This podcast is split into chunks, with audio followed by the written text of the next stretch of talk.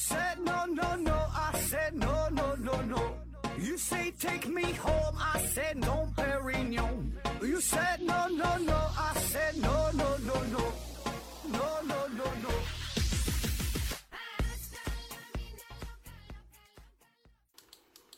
拼命探索不求果，欢迎您收听思考盒子。本节目由喜马拉雅平台独家播出。呃，这一期啊，咱们聊一个与阿努纳奇有关的问题啊。问题呢是来自于下一个问题啊，他说阿努纳奇人来到了地球，呃，克隆出人类啊，为了开采金矿啊，运回自己的星球是吸引大气层啊。这个说法啊，具体是怎么样的？从哪流出来的啊？这种做法有效吗？啊？关于这个阿努纳奇的事儿啊，那么说到阿努纳奇呀，必然呢会提到另另外两个词儿哈，一个呢是苏美尔文明，一个呢是尼比鲁。哎，那么他们仨到底是什么关系呢？这个事儿是从哪传出来的？咱今天呢就捋一捋啊。那么我们先说一个正版的，或者说是。嗯，比较公认的事儿啊，是是这么个回事儿啊。这个故事呢，就得从苏美尔文明说起。这个苏美尔文明啊，这个是真实存在的，大约呢是出现在公元前四千一百年到公元前两千年左右啊，这个都是可查的哈。这确实有苏美尔文明，它呢非常古老啊，苏美尔文明非常古老。它呢是位于美索不达米亚的南部啊，就是两河流域啊，幼发拉底河和底格里斯河这个下游的位置。大致呢，就是相当于现在的伊拉克啊、伊朗、土耳其、叙利亚、科威特这么这么一带啊。这个苏美尔文明呢，他们是有着非常非常辉煌的事迹啊，很牛逼。比如说在农业上，他们已经使用了大型的灌溉系统啊，开凿运河、开凿水渠啊，还有这个堤坝、水库啊。建筑上，他们的庙宇呀、呃宫殿呐，都使用了很很复杂的结构。艺术上，这个雕刻呀、绘画啊。就你一看，它不像是这公元前，你说四千年到公元前两千年，这都到现在这都多少年了，对吧？六千多年了，感觉不像是五六千年前这个人能干出来的事儿，就感觉很发达啊。而最神奇的呢，是这苏美尔人他们使用的语言啊，他们使用的是一种叫相对呃孤立的语言，就是他这个语系呀，它跟跟他没有什么相近的、相似的，你不像。现在很多语言虽然这俩语言不一样，就像欧洲很多语言是吧？像英语啊和什么，就是它它很它很相近，很多单词基本都一样啊。但是苏美尔语言它就是很独立啊，跟别的都不一样啊。它写出来这个字儿呢是是这个象形文字啊，叫楔形文啊。它怎么写的呢？就是拿这个泥板儿啊，泥和好了泥，撒尿和泥哈，软和的时候用这个芦苇杆儿，或者是相当于。什么木木棍儿啊、树枝儿啥的，搁这上边写啊，写出来这个笔划呢，就是一头粗点儿，一头呃细一点儿啊，一头轻一头重嘛，一头粗一头细，就像像个钉子一样啊。这个叫楔形文啊，可以说这也是人类已知的最古老的一种文字的形式啊。那么，所以对于这个苏美尔文明啊，就是有很多传说嘛，就说他为啥这么厉害呢？就说他们的技术可能并不是来自于地球，他本来就不是地球人啊，呃，或者说是。呃，有外星文明来了，教给他们这些东西，或者他们本身就是外星文明啊，不知道，反正说跟外星人有关，可能外星人教他们的，啊，外星人后代啊，所以呢，就就就非常厉害啊，啊，总之吧，就是这个苏美尔文明是这个确实存在的啊，有这么一伙人啊。然后说这个阿努纳奇是啥哈？阿努纳奇呢，呃，这是一个音译词哈，阿努纳奇啊，听着有点像日语啊，阿努纳奇啊，呃，你可以把它。当做是苏美尔文明当中的神的总称，就像咱说神仙一样啊。像希腊神话当中有这个宙斯啊、海王波塞冬啊、冥王哈迪斯，对吧？有这个智慧女神雅典娜啊，他们都叫做神，是吧？咱们的神仙体系当中，咱有玉皇大帝，有财神爷呀，有这个寿星老啊，有什么观音菩萨啥的，这对吧？咱这放在一起叫做神仙啊。那么苏美尔文明当中啊，他们的神仙就叫做阿努纳奇啊，就像是就他们称呼神仙一样，是一个统称。然后再说这个尼比鲁是啥哈？尼比鲁啊，尼比鲁呢，这个是苏美尔神话当中的一个神的名字啊，就是有这么一个神，这个神叫做尼比鲁啊，就是就是在阿努纳奇里边有个叫尼比鲁的神啊，就这么个意思。本意呢叫渡船，渡船其实就是一个普通的神的名字，就是这么回事儿啊。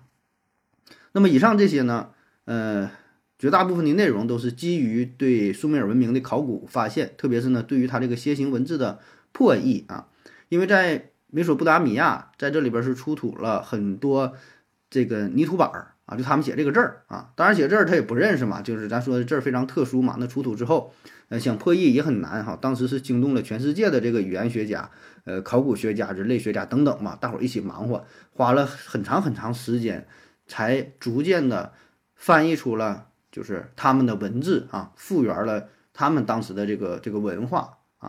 然后呢，也了解了，就是他们当时这些天文知识、数学知识、农业知识等等嘛。哎，说这些知识都很都很高级，都很发达。那么在这些记录当中呢，也提到了阿努纳奇传授给他们知识啊。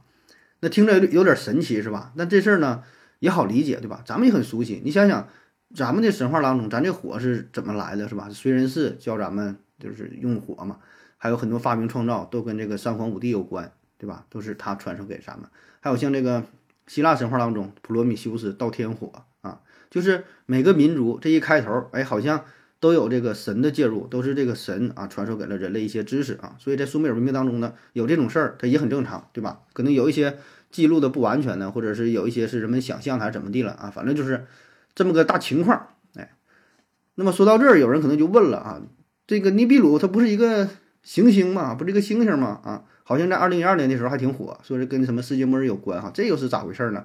还有说阿努纳奇不采金子吗？这里这咋咱没提到呢？这是从哪传的？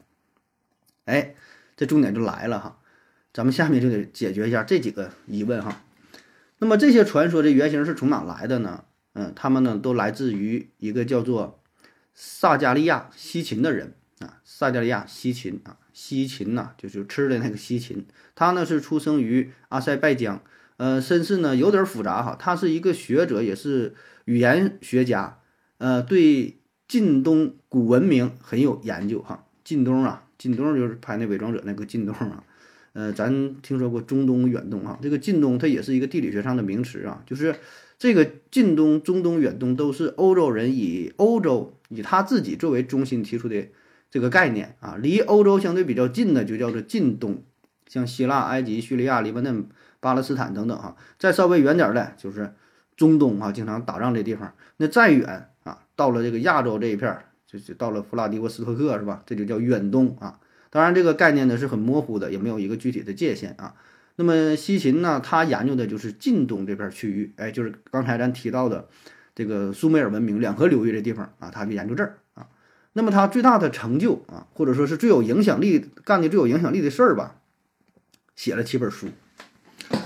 写了七本书哈，这七本书的书名我一说这事儿你能明白了。七本书的书名分别是《第十二个天体》《通往天国的阶梯》《众神与人类的战争》《失落的国度》《当时间开始》《宇宙密码》《完结日》啊，七本书，七本书放在一起叫做《地球编年史》。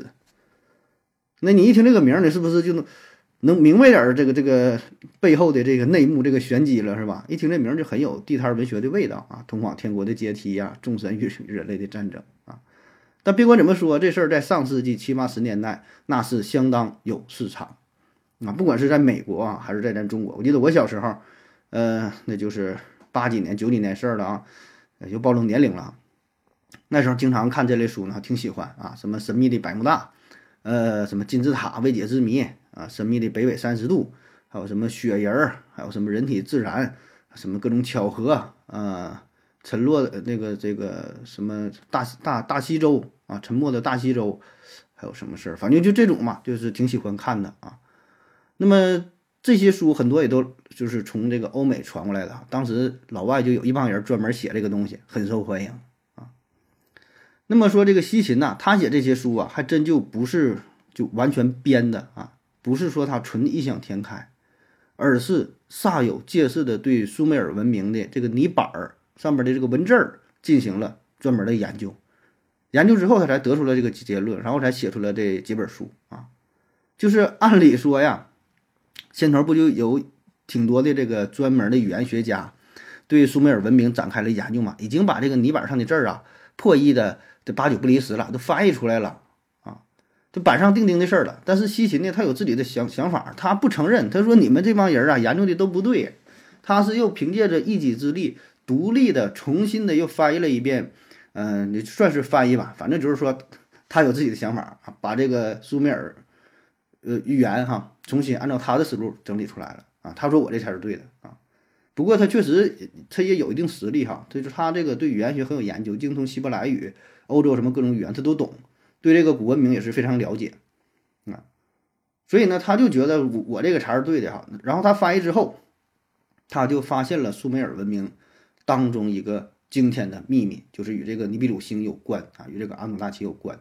然后就成书写了这七本书啊，这七本书到现在也很有影响力，有很多的自媒体创作者，呃，就是写的很多内容啊，做成什么短视频也很多，还是来自于这个这七本书。这七本书上世纪七八十年代写的了啊，到现在五十年了都。那么他在研究这个苏美尔文明泥板的时候啊，他就注意到了其中有一块泥板啊，这个板呢上边呢画了十二个小球。他说这十二个小球呢就是十二个天体。啊，就愣说，就说是十二天。后来有这本书嘛，这十二个天体，这十二天体分别是什么呢？就是太阳系之内的水金地火木土天海冥啊，这九大行星。然后呢，再加上太阳，再加上月亮啊，这个是十一个，是吧？就是那时候那冥王星还没开开除呢，冥王星还没被降级为矮行星啊，那那那都是后话了。当时是九大行星，九大行星加日月十一个，不还差一个吗？差的是谁呢？尼比鲁星。啊，就是他从苏美尔文明当中引用了一个神的名字尼比尼比鲁啊，把它引用过来作为了一个天体的名儿。哎，说还有一个尼比鲁星，这个星星咱们现在没看到哈，但是有啊，放在一起这是十二个天体啊。那么这个尼比鲁星是怎么回事？从哪来的啊？它跟地球什么关系啊？这个地球的诞生就得益于这尼比鲁星啊。最开始太阳系当中呢，并没有地球啊，而是有另外一个行星叫做迪亚马特。迪亚马特呢，它是位于火星和木星之间啊，就是按照呃一些科学上的规律来计算的话啊，在火星和木星之间这个轨道上应该有一颗行星啊。当时呢，有的这个行星是什么呢？就是迪亚马特啊，真有迪亚马特啊，不是他说的真有啊。然后呢，有一个叫做尼比鲁的流浪的小行星，是从外边就闯入了太阳系，闯入太阳系之后，不小心就跟这个迪亚马特就撞上了。撞上之后，把这迪亚马特撞成了两部分，其中一部分这一半越过了火星的轨道，最终落在了咱们现在地球这个位置上，就后来进化成演化成这个地球了。那么另外那一半被撞得粉碎，成为了现在的火星和木星的呃之间这个小行星带。哎，那这个其实都是迪亚马特来的。然后再说这尼比鲁，它撞完之后呢，倒是没咋地啊，但是呢，进入太阳系之后，经过碰撞，它这轨道是改变了啊。呃，被这个太阳引力所俘获，这样呢就成为了太阳的这个行星啊，成为了太阳系第十二个天体啊。但是为什么我们没看到这个天体呢？就是它的这个轨道是非常非常特殊的，非常非常扁。近日点的时候，这个轨道啊会到达地球附近；远日点的时候呢，它就会到达冥王星附近，甚至比冥王星还要远，能到这个柯伊伯带啊，反正咋说都有，就非常远嘛，绕着太阳系这么这么转啊。那么它的公转周期呢，大约是三千六百年啊。呃，按计算，下一次尼比鲁回归，呃，近日点就是离地离地球比较近的时候，大约呢得是到公元三千年左右啊。当然，所有这些都是西秦说的哈，都是他的解释啊，就就是他说的，对不对？不知道哈，这个这个并不是传统的苏美尔文明研究者提出的，这只是西秦的一家之言哈，但是影响力很大啊。然后再说这个阿努纳奇是怎么回事啊？阿努纳奇，西秦说呀，这个尼比鲁星闯进太阳系的时候嘛，呃，就是尼比鲁星上面已经有文明了啊。这个上面的人呢，就尼比鲁星人呢，就是叫阿努纳奇。嗯，然后他们把这个迪亚马特不给撞碎了嘛，撞一分为二，然后出现了地球。那个时候地球上还没有人呢嘛，不刚撞嘛，撞完之后了，尼比鲁星就是它是规律的绕着地球转啊，然后发现地球。不是尼比鲁星绕这个太阳转啊，转着转着呢，离太阳近的时候，也就相当于离地球近的时候，就发现了地球上的环境很好，而且地球上还有一个很重要的资源，就是金子啊，有金子。然后说这时候尼比鲁星上面它的这个大气层就有了一个洞啊，就像咱说这个臭臭氧层空洞似的。就是怎么才能修好呢？就得用这个金子。为啥用金子？就尼比鲁星它的质量比较小，质量小的话引力就小，引力小的话你就吸不住这个大气层。所以呢，就是想要增加自己行星的重量，怎么增加重量就得用一些高密度的东西哈。一找金子密度挺大啊，就想呃派人上地球上开采金子，采金子，然后再放在自己的这个尼比鲁星上啊。但是这样采金子效率是非常低，对吧？这这自己采也费劲哈，怎么办呢？哎，后来看到地球上慢慢演化出了这个猩猩啊，然后呢就把这个猩猩啊加以改造。你看猩猩也挺壮的哈，用它干活吧，就把自己体内的这个 DNA 植入到了猩猩体内，然后呢，让这些猩猩充满了智慧，诞生诞生出了早期的人类，让这帮人类帮着自己干活，就让他们来淘金。然后这些原始人嘛，对吧？他们就非常落后嘛，就把这个阿努纳奇当成了神灵。然后阿努纳奇呢，教他们一些知识，学会教他们用火呀，一些天文知识啊，农业生产的知识啊，教他们怎么种地啥的哈，让他们更好的生活，然后采更多的金子啊。所以他们文化当中就留下了这个这个神话。那你一听这个事儿吧，好像也行是吧？听着也挺有意思，好像也挺合理的，也能说得通啊。但如果说你把只是把这个当成一个神话来看的话，没有任何问题，对吧？脑洞大开嘛，你想一想也行哈。但是如果说你偏上纲上线的把这个当成一个真实的历史事件来看待，呃，那就有点扯了，是吧？这就是这漏洞百出嘛，就纯自己地摊文学嘛，自己写这些东西哈。你首先就是说，你说尼比鲁星撞那个撞那个原来的这个迪亚马特哈，你撞完了之后，能给人家这个迪亚马特撞两半了，然后你自己那么小，你还能没有事儿吗？对吧？你自己不也得干的粉身碎骨吗？这个就不成立，是吧？然后呢，还有说这个尼比鲁星说它这个轨道是非常扁。那也不太成立啊，因为你作为一个行星的话，虽然很小，你也是个行星，对吧？你不可能像彗星那样，彗星轨道是可以很扁啊，可以椭圆形、抛物线形或者双曲线形。如果行星的话，它在太阳系之内必然有一个相对固定的轨道，对吧？只能是按照这个椭圆形，对吧？它而且它也不会跟其他的行星有交集啊，不会相交啊。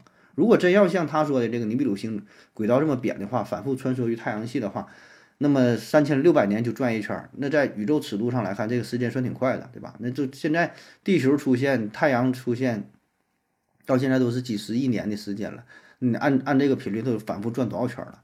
那保证得撞上啊！啊，咱说这个撞不是说直接撞，你靠近的话，引力吸引，你到了木星旁边，让给你吸过去，是吧？那不可能说让你自由的这么穿梭啊！当然了，有人可能会说，那尼比鲁星人家这个人儿就就很很厉害呗。人尼比鲁星可能也不是一个普通的行星啊，它可能有着自主的动力，像那《流浪地球》一样，它可以控制自己的速度，控制自己的方向啊。当然，如果这么脑洞大开的话呢，那也不排除这种可能性，对吧？但是都这么厉害了，你都有这个行星级别的这个发动机了哈，那你还来地球采金子，好像也有点说不过去啊。就是随便咋说呗，谁瞎想，是谁也没有什么证据啊。而且呢，咱们以人类的认知来看啊，就是你这个行星。轨道这么扁的话，你近日点和远日点那差别也太大了。差别这么大的话，你近日点的时候那得热死你，对吧？远日点的时候得冻死你，那温差那得多少度？好几百度是吧？你这样的环境也不适合生物生存了，是吧？当然了，有人可能又说了，这只是咱们以地球人的视角来看待问题，对吧？人家阿努纳奇那都是神呢，人家那个身体抗性非常强啊，感觉就是这几百度、几千度的温度变化、温差变化，就像咱们感觉几度、几十度的变化而已。对吧？或者说人家已经很发达了，早就解决了温度变化的问题，对吧？你冷的时候人自己能加热，热的时候自己能降温啊。反正如果这么说的话，就都有可能性，对吧？就猜测嘛，你就当成外星人。那你既然有外星人，那就什么事都能干出来，对吧？人甚至都是超维度的存在了，对吧？但还是那句话，他既然都这么厉害的话，为啥还来地球上采金子？那还？还在乎咱这点东西啊？你直接去那个中子星，对吧？或者是自己造个黑洞，那引力大，啥都能吸住，对吧？你还还整什么地球上采金子是吧？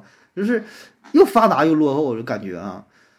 或者说，当时他撞撞那个那个撞完之后来了，看到这个地球，发现地球环境挺好，你直接来地球上待着呗，还改造什么星星啊？我还帮他采金子，搁地球上过呗，对吧？温度也适宜，环境也好，你还走啥呀？啊，反正就是。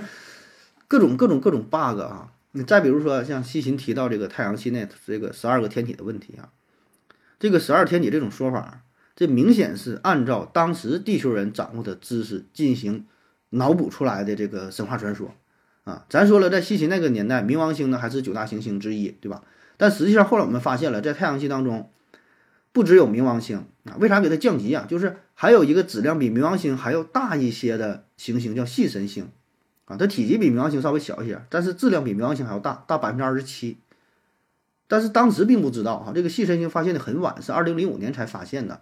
所以在二零零六年的时候呢，国际天文学会就是修改了行星的这个标准，把这个冥王星是开除了九大行星啊，现在八大行星，把它降级为这个矮行星啊。所以很明显，你看所谓的这个十二大行星理论，这只是西秦个人的看法，是根据当时的国际上主流的这个认知。如果说真的有尼比鲁星啊，真的有阿努纳奇这个人的话，那么他们这么发达，必然会发现系神星的存在。